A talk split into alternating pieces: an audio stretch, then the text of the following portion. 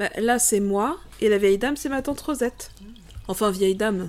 Je crois que sur cette photo, elle avait le même âge que moi maintenant. Mais à l'époque, on était vieux à 60 ans. Eh ben, c'était en 73 ou 74, je sais plus. Enfin, je me souviens surtout que cet été-là, ma mère s'inquiétait de me voir partir avec une bande de hippies, et finalement elle a sauté au plafond quand je lui ai dit que j'allais au bord de la mer, en vélo, avec la tante Rosette. Elle me répétait que Rosette était un fardeau. Ah bah ça, c'est certain que dans la famille, Rosette était encombrante. Hein.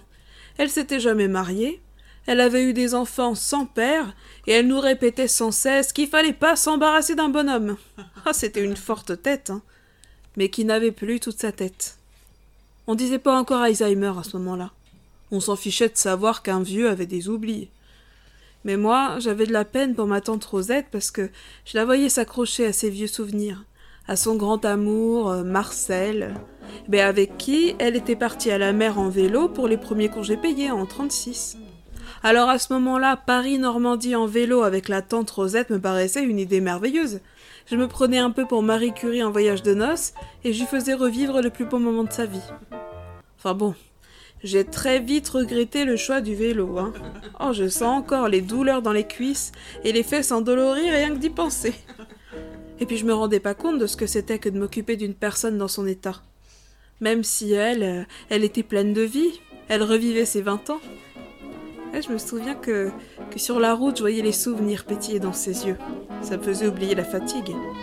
Par contre, toute la journée, elle chantait de vieilles rengaines et elle parlait que de Marcel, Marcel, Marcel. Ça me rendait folle.